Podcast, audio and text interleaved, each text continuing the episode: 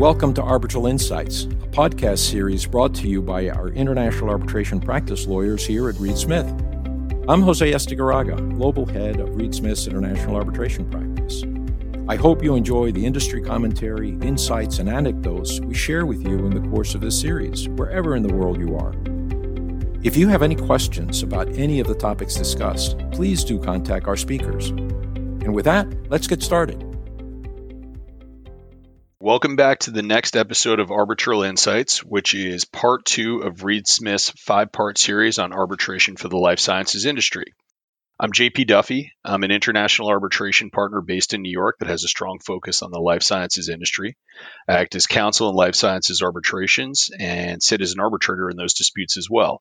I'm listed on the AAA ICDR Life Sciences arbitration roster, as well as the arbitral lists of several institutions. Joining me today to um, to discuss our topic is Iqbal Hussain, who's a corporate partner that focuses on life sciences transactions. He advises on a range of corporate and commercial transactions, including public and private cross border mergers and acquisitions, private equity transactions and investments, capital market transactions, licensing, joint ventures, strategic considerations, and general corporate matters. So, today in part two, we're going to focus on how arbitration can help preserve long term collaboration agreements in the life sciences industry. And specifically, we'll examine how arbitration can help companies in long term collaboration agreements formally resolve disputes that they can't resolve on their own while still continuing to work together afterwards. That's a really critical feature that we'll discuss in detail today. So, let me set the stage for why we're talking about this. First, industry forces in the life sciences sector are driving increased collaboration around the world, such as joint ventures and licensing arrangements. As Iqbal will explain a bit further in a moment, those are not the only types of collaboration agreements. Collaborations can span everything from manufacturing and distribution to partnering arrangements. It's just a generic term that we use for all the different types of agreements that can arise in this context. Many of those collaboration agreements are long term agreements that are designed to last for a decade or more. Absolutely. Thanks, JP, for the introduction. So, look, I think whilst you know, sort of, you're you're absolutely correct to say that the industry forces in the life sciences sector are driving increased collaboration, but it's also true to say that you know, long term collaborations is very much entrenched in how pharmaceutical the pharmaceutical industry is is operated. So if you look at, you know, from the very outset of uh, product development, you get into collaborations, whether that's collaborating to identify and, and, and develop a product or getting to a, a licensing arrangement or even a JV. And then you also have the collaborations as you think about the product commercialization. And at that stage, it's not just about, you know, two parties cooperating to actually commercialize the product, but also there are many other players that you would tend to collaborate with, such as um, manufacturers. You know, many of these relationships are absolutely fundamental to ensuring a successful commercialization of an associated financial return from these products. And these types of long term relationships are absolutely vital you know, talking about manufacturing, for example, you need to really think about at the very outset as to who's going to be doing the manufacturing. And obviously, you know, increasingly many pharmaceutical companies are deciding to outsource their manufacturing. And in doing so, it's, it's absolutely critical to have a manufacturer that can be the manufacturer in the long term, because for many of these products, you know, they are highly regulated. As part of that regulatory process, even your manufacturer and the manufacturing processes are, are regulated. And to move from one manufacturer to another, it can take a number of years and a lot of planning and, and a lot, lot of costs. So it's really important. Can't emphasize enough how important it is that when you're thinking about these deals from the outset, these long term types deals, long term type partnerships, to really think about how not only will the partnership function, but also in the event that there are issues that come up, how those issues are going to be resolved without breaking the partnership. Yeah, and that's really that's really helpful and really critical to keep in mind as we discuss this Iqbal. What we're really looking to do here is offer a solution um, for dispute resolution that allows those long-term partnerships to to continue. Some of them you know, are meant to continue, as I say, for a decade, but many are meant to continue for 20 years or more. And some are envisioned to continue as long as the parties want them to, which can be much longer than 20 years. Now, what's interesting here is a lot of these collaborations are occurring cross border with increased frequency. And many are now being entered into by companies at different developmental stages, from different backgrounds, with different corporate cultures, and between companies that are subject to different market pressures. So it's relatively unsurprising that a number of these agreements will spawn disputes um, that are bound to arise with increasing frequency the longer the agreement operates. And as Iqbal points out, some of those some of those disputes are going to be minor ones. Some the parties can resolve themselves through informal discussions or through joint steering committees that many of these agreements envision and establish but some will be more serious and more complicated and are going to require the intervention of a third party who can provide a conclusive and binding resolution for those disputes. Now, I think we should take a minute here to mention mediation. And I'll, I'll turn this over to Iqbal, but we will not discuss mediation in great detail, but I think it's worth mentioning. Iqbal, why don't you why don't you take a stab at, at filling people in on, on mediation in this context? Sure. Like in, in terms of, you know, the life of a partnership or collaboration, if you like, you know, there are going to be multiple issues as, as JP points out. And, and some of those are going to be smaller and some of those are going to be more significant. And, and so often what you would provide for in an agreement at the outset is an increasing level of escalation through which these issues are, are resolved. And, you know, there are a number of factors that go into thinking about why you go through these processes, which we will come on to later on in, in this podcast. But what those issues result is that the aim of it is to resolve simpler issues at the local level, at the level of the operation of, of the business, and then to move it up higher up the chain, such as, you know, senior management or a steering committee if you have a steering committee, but, you know, to manage it within the relationship where that relationship isn't working, then as you point out, you know, there are different ways people can can deal with it through external parties, including arbitration and, and court proceedings, which we will come on to. But one of those is, is mediation. And often, you know, sort of many people look at mediation almost as an intermediary between, you know, that stage where the parties have reached a situation where they can't resolve the matter themselves, but do not want to go into that formal process of arbitration or litigation through through courts, and that process is often through appointing a mediator to mediate on their behalf, and they would usually allot a time frame within which the mediation process would be adhered to in order to try and find a, a solution. That may well be the, the correct modem in certain situations particularly where an issue that's a fairly simple issue just requires an external mediator with some level of expertise that can come and help the parties bridge the gap. But in other instances, you know, it may not be the most appropriate modem. Yeah, and one of the reasons it can be inappropriate is that you do need oftentimes where a third party has to get involved a conclusive binding outcome. And that is one of the drawbacks to mediation. It's not a binding outcome. It can take a lot of time and money in that regard but it can serve a function in appropriate disputes. Now, where you do need a binding outcome, there's really two options, and one is court litigation. But court litigation, particularly in many common law jurisdictions, where you have extensive and invasive discovery and a highly adversarial atmosphere, can in its own right kill the collaboration by creating animosity that prevents the parties from working together in the future, even if the underlying dispute is not one that warrants that outcome. And that's really what we're trying to avoid here. As Iqbal pointed out earlier, a lot of these long term collaborations have strong economic benefits for both parties and strong economic incentives to keep them going. So you want to do that if you can. Arbitration as an alternative provides a binding resolution that the parties and the agreement can survive because of some features that we've discussed in part one of this series, including a more civilized environment, confidentiality, more targeted disclosure, and procedural flexibility.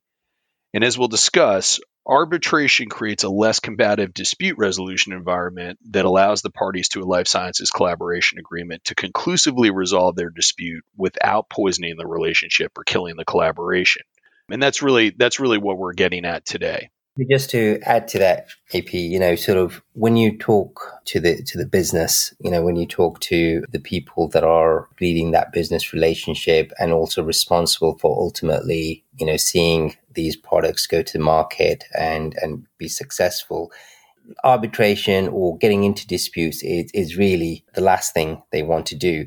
But if they do end up there, they want to find a modem that sort of really allows the actual issue to be dealt with in a way that's confidential and civilized and that enables that business and that relationship to continue. So I think as lawyers, we often sort of are approached by our business people to find a solution. And obviously, court process is, is one of those solutions. But commercially thinking, it's always a more preferred route if you can resolve it without breaking that relationship. Yeah, and that's really critical. So let's talk about one of the first features of arbitration that makes that possible. And the first one is confidentiality. So, as many people generally appreciate, but don't appreciate in great detail, I think, uh, many court proceedings are not confidential. And that can result in commercially sensitive materials ending up, ending up in the public domain. It can result in the parties' positions on delicate issues being publicly aired. That leads to public posturing and hardline stances by parties for the benefit of the market, and parties taking positions that they might not otherwise take in a confidential setting.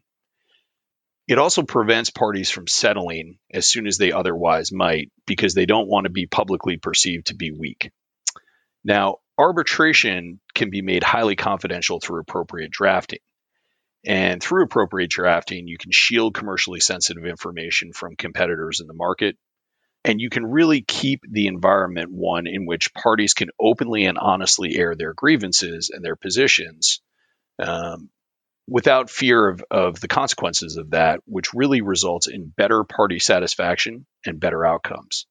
And critically, you can avoid a lot of that posturing that goes on in court litigation. And one of the things that I think is really material about all that is parties often feel more comfortable working together after a dispute is resolved when they both had the ability to say their piece, confidentiality, and third parties don't know the details. That that I think really goes to the crux of Iqbal's point, which is you you want to keep these agreements going, but you still need to resolve the dispute in a binding way, and arbitration really permits that. Iqbal, do you have any comments you want to offer about confidentiality? Because I think it is one of those really critical features. Yes, no, absolutely. You're, you're absolutely right. And I agree with everything you've said, JP. You know, confidentiality is really a critical factor.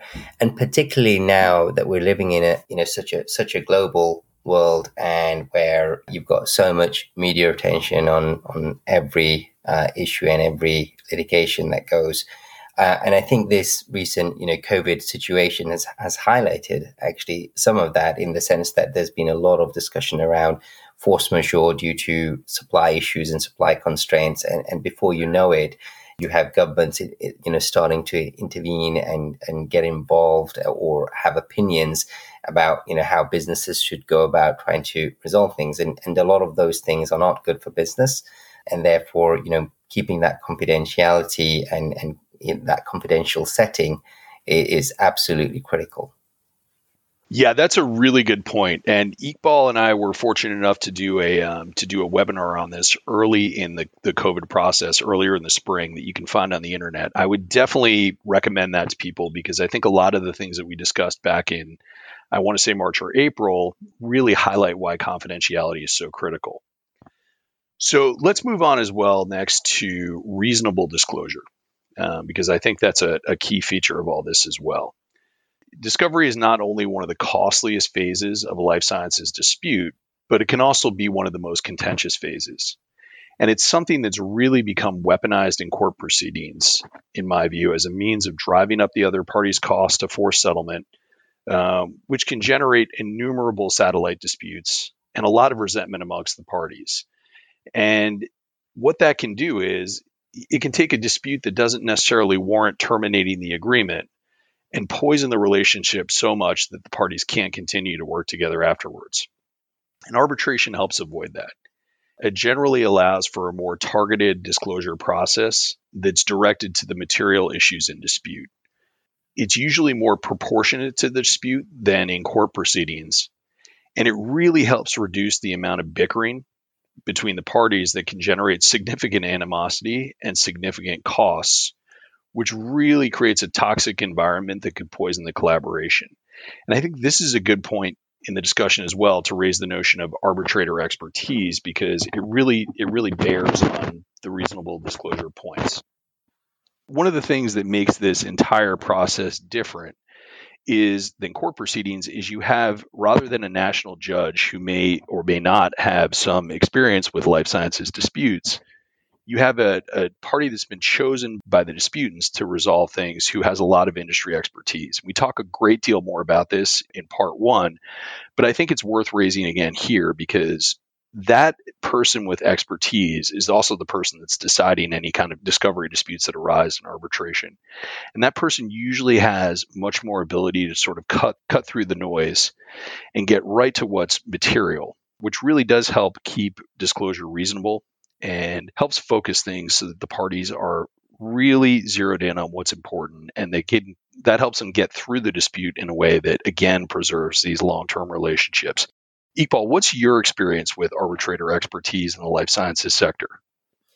I think, you know, many of these issues that come up, while some of them are, you know, sort of common sense issues or easy to resolve issues, there are issues that will come up that are invariably, you know, sort of uh, difficult to resolve and have a lot of gray areas in them and, and require some level of, of interpretation.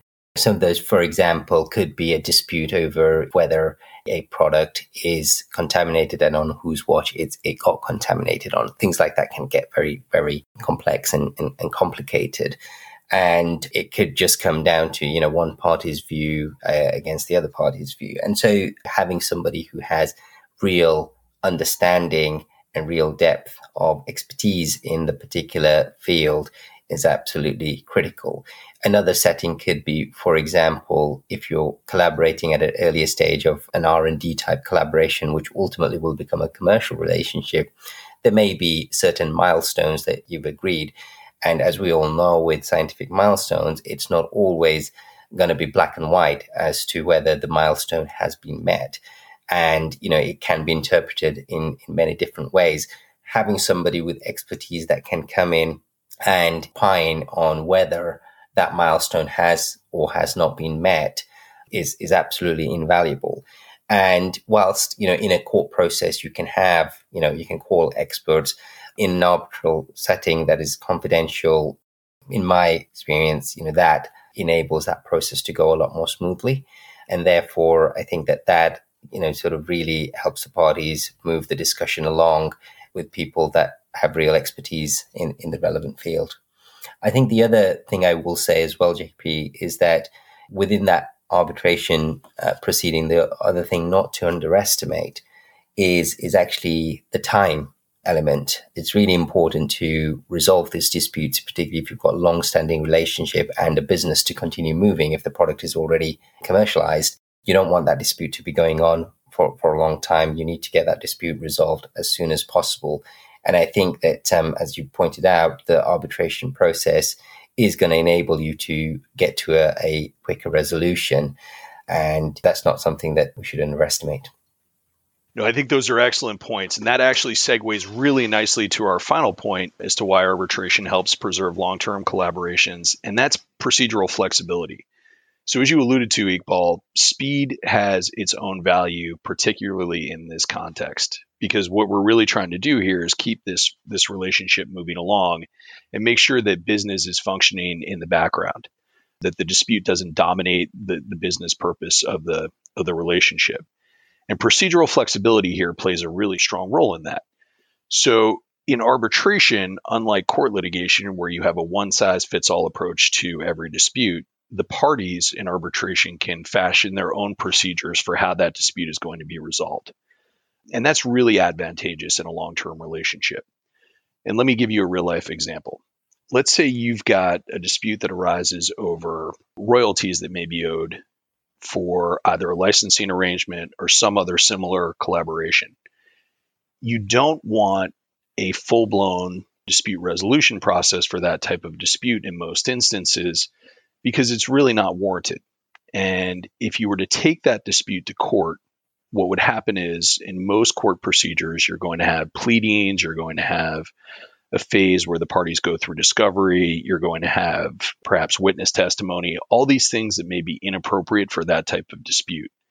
And that's going to cost a lot of time or cost a lot of money and take a lot of time unnecessarily.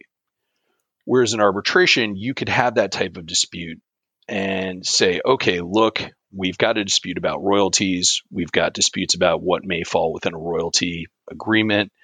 Let's not spend a whole lot of time trying to resolve this because we don't want to waste that time. We want to keep doing business. Let's just create a very simple, streamlined process for resolving that so that we can both figure out what's owed, what's going to be paid, and continue moving on with our lives. And that ability to do that, I think, is really critical. Iqbal, what's your experience with that from the business side? Again, I totally agree with that. I think that level of procedural flexibility is, is important. And actually, even at a formal level, I find that parties often are um, at the outset are quite sensible about you know how a process is going to unfold in terms of dispute resolution depending on what type of issue it is or, or, what kind of value is associated with it. So often, for example, they may say, well, you know, if the dispute is at or below a, a certain level, we will go through arbitration using, you know, one arbitrator. If it's above a certain level, we will agree to resolve that dispute through three arbitrators. And then, you know, as, as you mentioned, for example, royalties, again, you can have that flexibility where you can say, well, if there's a royalty dispute, there is going to be a process to audit before we even get to arbitration. So there are just so many procedural flexibilities. And I think those procedural flexibilities are critical to, again, you know, maintain that, that relationship. Well, that's great. And I think, you know, one other thing that comes out of that as well, and comes out of something you've just said for me is, there's buy-in from the parties there. And when the parties have some say in how things are resolved, they tend to find that the result is more palatable. And that ultimately helps them live with each other and helps keep that agreement alive as well. That concludes our discussion of how arbitration helps preserve long term collaboration agreements in the life sciences space. Thank you to my partner Iqbal Hussain for his insights, which are invaluable. And I want to thank you for listening you should feel free to reach out to either one of us with any questions you might have, and I look forward to having you tune in for future episodes in the series. Look forward to speaking with you soon. Arbitral Insights is a Reed Smith production. Our producer is Ali McCardle. For more information about Reed Smith's global international arbitration practice, email Jose Astigarraga at jia at reedsmith.com.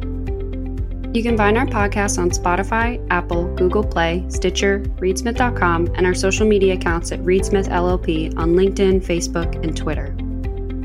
This podcast is provided for educational purposes. It does not constitute legal advice and is not intended to establish an attorney client relationship, nor is it intended to suggest or establish standards of care applicable to particular lawyers in any given situation. Prior results do not guarantee a similar outcome. All rights reserved.